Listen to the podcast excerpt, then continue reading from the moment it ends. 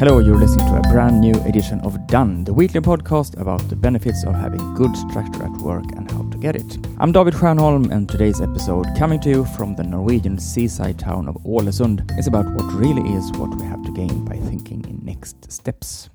In order to progress in a project or with a more extensive task, we make sure to always have a next step clearly defined. It might sound obvious, but do we always adhere to this simple rule? This is particularly useful and simplifying when a project or task appears unmanageable and ambiguous.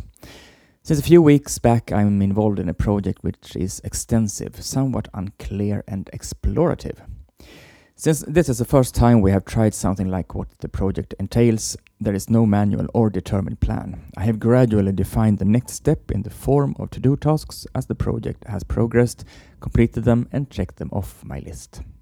As I had just ticked the most recent next step off my list the other day, I did not define a new next step right away, but left my office and left it for later. But after a little while, I noticed how I was still thinking about the project. It suddenly felt difficult and laborious, and now it felt as if the whole thing was pending. I was not able to let go of it entirely. The mere thought of what we had ahead of us felt overwhelming, and the zest and enthusiasm that I had previously felt had completely vanished. But as soon as I decided what the next small step should be, my enthusiasm returned. I immediately started thinking of when I would be able to take the step, and I felt energized again.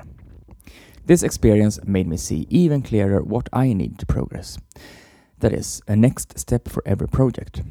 If I still postpone taking or doing what this next step entails, then define an even smaller next step before the one I originally decided to do. That's it. And if you are somewhat like me and most other people I meet through my work, this applies to you as well. Do this.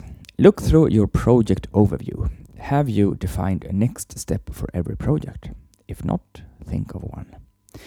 Do you have a project that has stagnated and which you feel stuck in? Think of a smaller next step. That is all.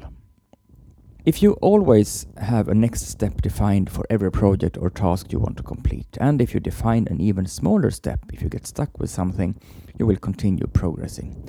It is like driving. You need to switch to a lower gear when going uphill, and before you know it, you have reached the top of the hill and can continue driving. You will postpone fewer things and will not feel as stressed as deadlines draw near. How do you make sure that you are always moving forward in all your projects, tasks, and engagements? Please write to me at david at and tell me. I'm looking forward to hearing from you. Thank you for joining me today. See you again next week.